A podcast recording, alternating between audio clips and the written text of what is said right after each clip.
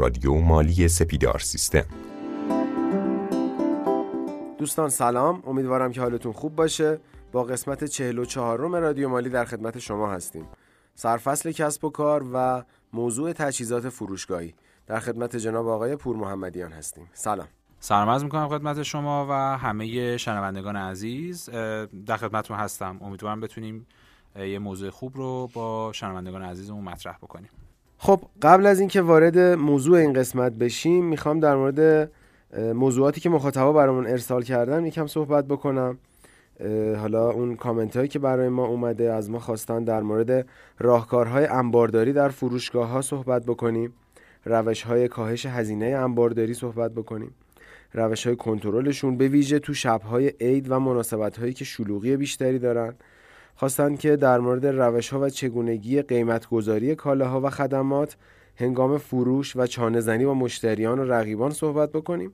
همچنین چگونگی تعیین بازار هدف برای فروش و بازاریابی از موضوعاتی بوده که مورد علاقه دوستان بوده و خواستن در موردشون صحبت بکنیم. ممنون که موضوعات مورد علاقه خودتون و دغدغه‌هاتون رو با ما مطرح می‌کنید. ما حتما سعیمون رو می‌کنیم که توی برنامه کاری رادیو مالی داشته باشیم و در موردشون صحبت بکنیم. جناب پور محمدیان یکی دیگه از موضوعاتی که حالا مورد علاقه دوستان و مخاطبان ما بوده همین موضوع تجهیزات فروشگاهی هستش که از ما خواسته بودن پیشتر حالا با توجه به اون بازخوردایی که از پادکست های قبلی داشتیم خواسته بودن در موردش صحبت بکنیم. مرسی که این موضوع رو انتخاب کردید برای این جلسه. خب ما توی پادکست قبلی یه اشاراتی در رابطه با تجهیزات فروشگاهی داشتیم اما این موضوع چون خیلی موضوع مهمی هست تصمیم گرفتیم که راجبش یه پادکست مجزا تولید بکنیم. خب من خودم به شخصه تجهیزات فروشگاهی رو به دو دسته تقسیم می‌کنم که هر کدوم رو به صورت مجزا میشینیم با همدیگه بررسیش می‌کنیم. دسته اول تجهیزات فروشگاهی در واقع تجهیزات عملیاتی هستند که از اون تجهیزات برای انجام کارهای روزمره فروشگاهتون ازش استفاده می‌کنید. که حالا جلوتر مثالش رو می‌زنم. دسته دوم تجهیزات فروشگاهی هستند که برای امنیت فروشگاه شما مناسبن. از اون جهت که امنیت یک فروشگاه به خصوص حالا چون یکی از شنوندگان عزیزمون هم یک سوال پرسیده بود که چطور می‌تونم از در واقع کالاهایی که دارم به خصوص زمانی که عید یا فروش ویژه است بتونم محافظت بکنم آمارش رو داشته باشم از این موضوع شروع بکنیم. چون موضوع امنیت خیلی موضوعیه که مورد دغدغه خیلی از فروشگاه دار هاست. حالا جالبه من یادمه که یکی از مشتریان نرم افزار دشت که حالا فروشگاهی بودش تو حوزه پوشاک فعالیت هم می‌کردن. میگفتش ما سالانه یه عدد خیلی بالایی فکر می‌کنم هلوش 50 میلیون تومن چون فروشگاه بزرگی هم بودش. 50 میلیون تومن رو به عنوان هزینه دزبر می‌ذاریم کنار. یعنی جزء هزینه هاشون شناسایی می‌کردن. یه همچین عددی رو از قبل داشتن تو ذهنشون که به عنوان دزبری اصطلاحی بودش که استفاده می‌کردن کنار میذاشتن این عدد. و این خیلی برای من جالب بودش که این موضوع امنیت مخصوصا توی پوشاک گویا خیلی مهمه. دقیقا اصطلاحی که استفاده کردین اصطلاحی که کاملا هم جا افتاده متاسفانه بین فروشگاه ها و حالا شما یه مثال پوشاک زدین من مثال هم سوپرمارکت دارم هم مثال خرازی دارم که طرف حتی خرازی میگفتش که من خیلی وقتا برام اتفاق افتاده که مثلا دکمه های مختلف یا روبان های مختلف رو گذاشتم جایی جلوی مغازه است. حواسم نبوده یهو دیدم برداشتن و بردن. به خاطر همین فروشگاه ها برای اینکه میزان دزبری خودشون رو این ضرری که بهشون زده میشه رو کاهش بدن میان از یک سری تجهیزات امنیتی استفاده می‌کنن. یکی از اون تجهیزات امنیتی و مهمترینشون دوربین مداربست است. دوربین مدار بسته به درد فروشگاه های فقط بزرگ نمی‌خوره. خیلی وقتا من با بعضی از دوستان که صحبت می‌کردم که فروشگاه دار هستن که آقا دوربین مدار بسته به درد فروشگاه بزرگ می‌خوره که همه جاشو نمیشه دید. و آدم نمی‌تونه همه جا حضور داشته باشه. برای فروشگاه کوچیک خیلی مناسب نیست. نه دوستان. ببینید دوربین مدار بسته علاوه بر این که به درد فروشگاه های بزرگ می‌خوره به درد فروشگاه کوچیک هم می‌خوره. الزاما شما همیشه حواستون به همه کالاهاتون نیست. ممکنه یک مشتری بیاد و شما درگیر کار اون مشتری باشید. مجبور بشید که یک کالایی رو برید از انبارتون که پشت مغازه است در بیارید. و خب تو اون مدت مشتری شما تنهاست و به راحتی می‌تونه یک سری از کالاهای شما رو برداره. پس این تفکر که دوربین مدار بسته به درد فروشگاه کوچیک نمی‌خوره کامل از ذهنتون بیرون بکنیدش. من فکر کنم دوربین مداربسته توی فروشگاه ها هم جنبه پیشگیرانه داره و هم می‌تونیم برای پیگیری کردن یه موضوع ازش استفاده بکنیم. حالا به این صورت که معمولا فروشگاهایی که دوربین مداربسته دارن یه مقداری شاید کمتر مورد هجوم قرار بگیرن. یعنی بالاخره یه ترسی وجود داره از اینکه اینجا مثلا مجهز به دوربین مداربسته است. ولی اگر اتفاقی توش بیفته از اون ور می‌تونن پیگیری بکنن که این اتفاق توسط چه کسی افتاد یا چه گروهی این کار رو انجام دادن. دقیقا همینطوره. و یه نکته ای که من به شما بگم اینه که تقریبا این موضوع اجباری شده. طبق دستور اداره اماکن تمام فروشگاه ها باید مجهز به دوربین مداربسته بشن. و باز طبق همین در واقع گفته همین سازمان باید به صورت کاملا واضح و شفاف به مشتری ها و به اون کسانی که وارد این فروشگاه میشن اعلام بشه که این مرکز مجهز به دوربین مداربسته است. و تمام افرادی که میان باید کاملا واقف بر این موضوع باشن. و همون نکته که شما گفتید این موضوع باعث پیشگیری می شود یک. و دو اینکه در آینده خدای نکرده اگر بخواد اتفاقی بیفته شما به راحتی می‌تونید از این موضوع استفاده بکنید برای پیگیری های آیندهش. اما خود دوربین مدار بسته چند تا نکته داره. یکی اینکه حتما شما باید اطمینان حاصل بکنید از اینکه تمام نقاط کور پوشش دهی داده پوشش داده بشه. به دوربین مدار بسته. خیلی وقتا من می‌بینم که شاید به خاطر هزینه میان در تعداد دوربین صرف جویی می‌کنن. قافل از اینکه همین صرف جویی بی موقع ممکنه باعث بشه که در آینده شما خسارات جبران ناپذیر بیشتری رو ببینید. پس حتما مطمئن بشید که تمام زوایای کور فروشگاه شما تحت پوشش دوربین مداربسته هست. نکته دوم این که مطمئن بشید که حتما داره دوربین مداربسته ضبط می‌کنه. خیلی مواقع هست که دوربین های مداربسته روشنن و به صورت live دارن تصویر می‌گیرن اما ضبط نمی‌کنن. مطمئن باشید که تصاویر داره ضبط میشه و در جایی ذخیره میشه در جایی مطمئن که بعدا می‌تونید بهش دسترسی داشته باشید. این نکته دوم. نکته سوم این که یک حالا مانیتوری یا یک تلویزیونی داشته باشید که بتونید تصاویر رو به صورت زنده در آن واحد ببینید و در فروشگاه دم دستتون باشه که حواستون به تمام قسمت های فروشگاه باشه. وسیله امنیتی دیگه که معمولا تو فروشگاه استفاده میشه و احتمالا همه ماها اون رو دیدیم به خصوص تو سنف پوشاک گیت های فروشگاهیه. گیت های فروشگاهی وظیفهشون هشدار دادنه در اصل. چطور؟ شما به لباس های مختلف یا اجناس مختلفتون یک تگی رو وصل می‌کنید که در صورتی که اون جنس یا اون وسیله یا اون لباس با اون تگ از گیت خارج بشه شروع به آژیر کشیدن می‌کنه و زمانی این مشکل برطرف میشه یا این اتفاق رخ نمیده که شما دو صندوق پرداخت کرده باشین و اون تگ توسط فروشنده از محصول جدا بشه. محصولیه که بسیار می‌تونه به شما کمک بکنه به خصوص تو سنف پوشاک که دوزبرتون رو کاهش بده. چون به محض اینکه مشتری بخواد محصولتون رو خارج بکنه از فروشگاه به شما هشدار میده و شما می‌تونید اون فرد رو شناسایی بکنید. که البته فکر می‌کنم این بیشتر توی سنف پوشاک استفاده میشه. بله دقیقا.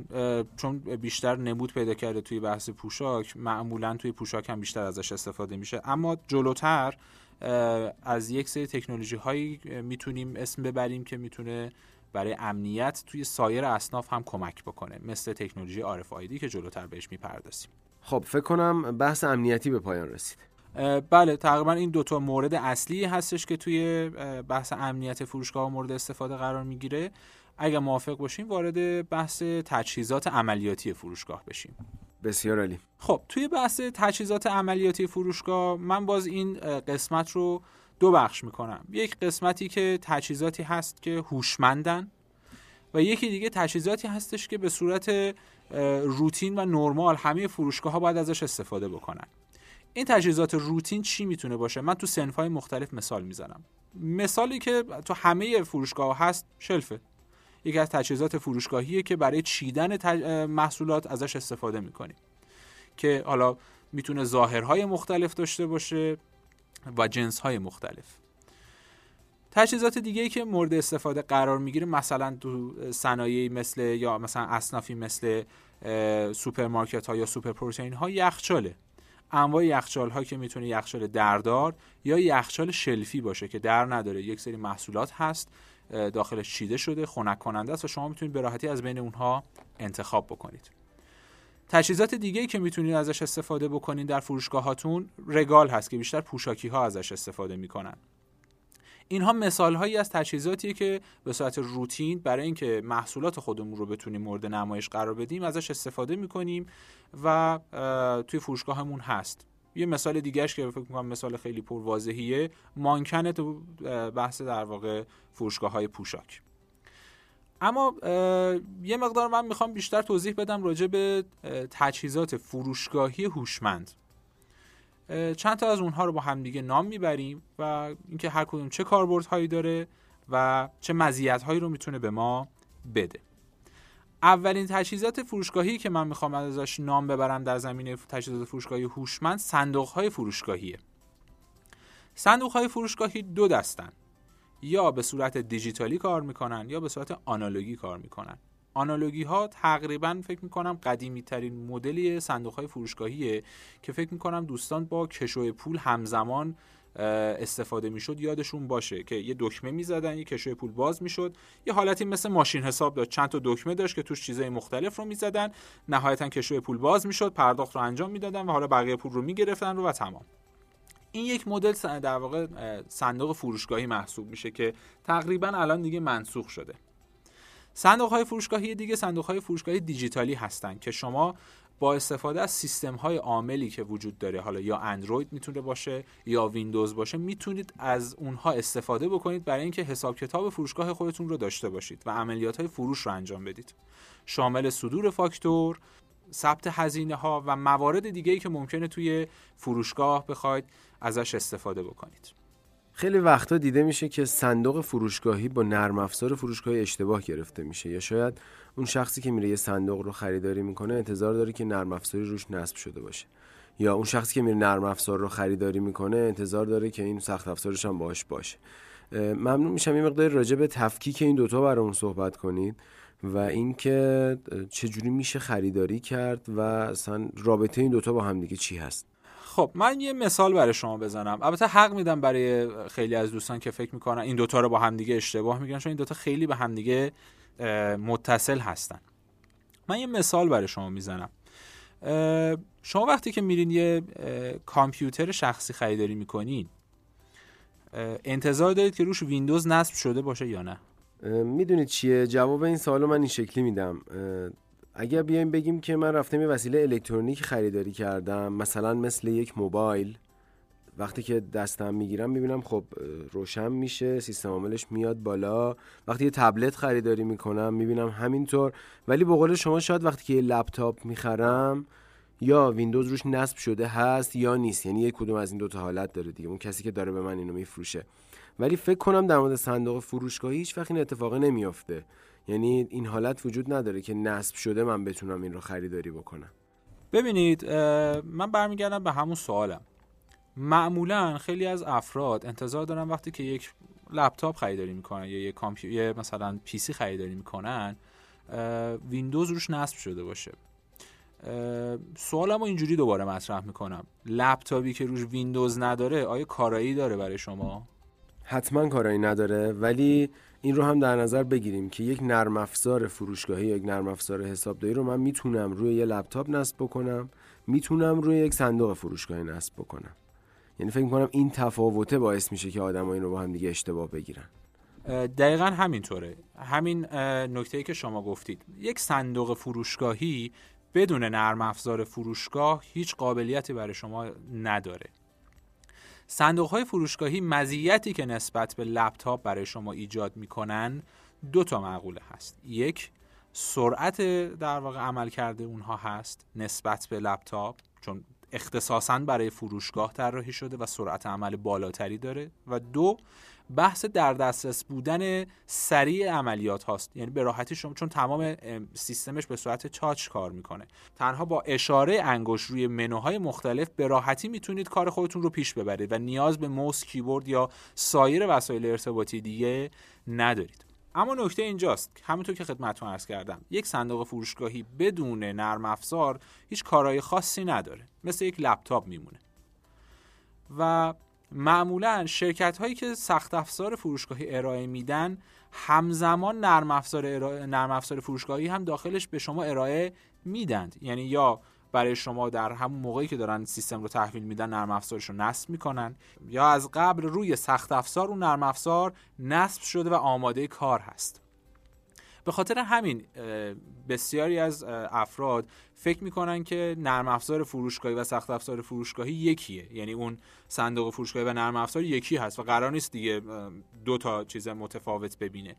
و تقریبا هم حق دارم به خاطر اینکه یکی از روش هایی که می‌تونن خدمات بهتری شرکت های سخت افزاری یا حتی نرم افزار ارائه بدن اینکه این دوتا رو در قالب یک پکیج به مشتریاشون ارائه بدن.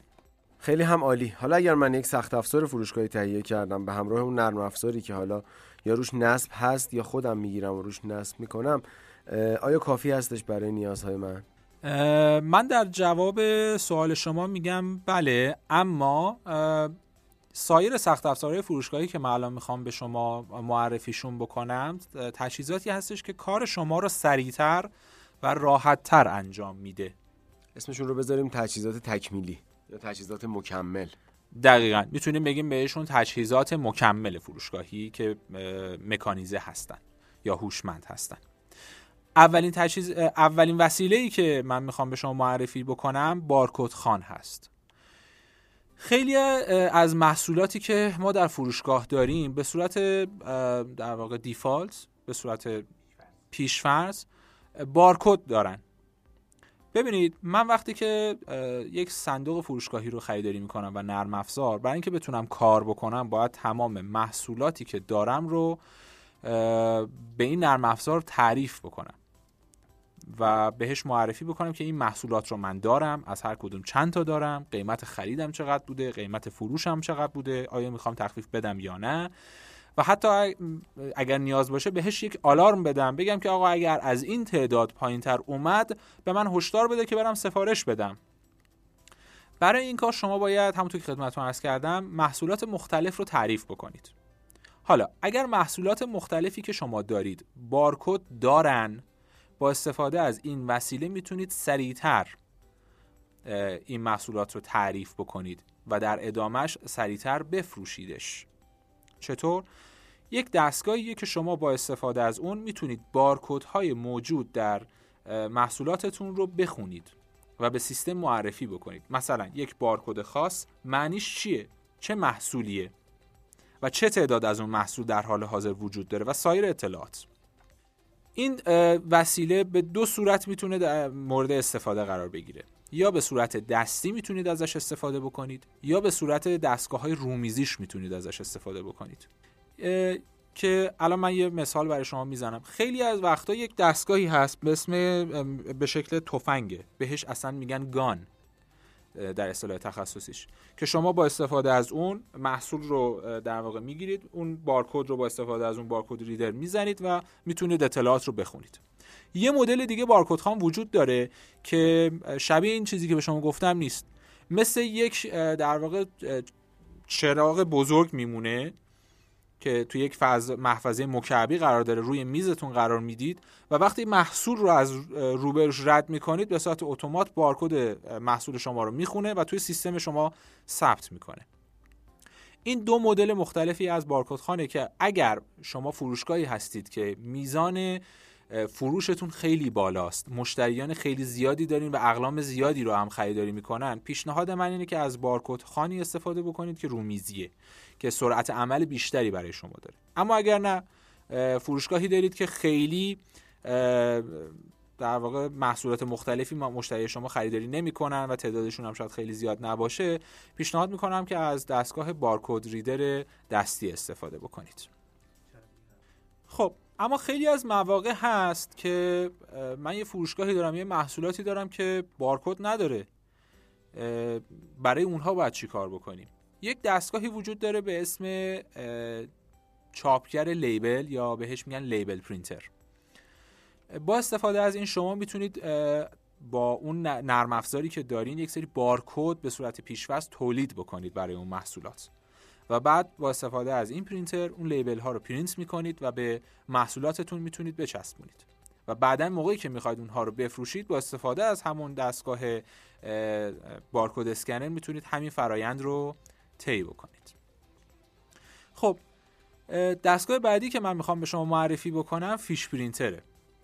خیلی از مواقع ما می‌خوایم برای مشتریمون فاکتور صادر بکنیم.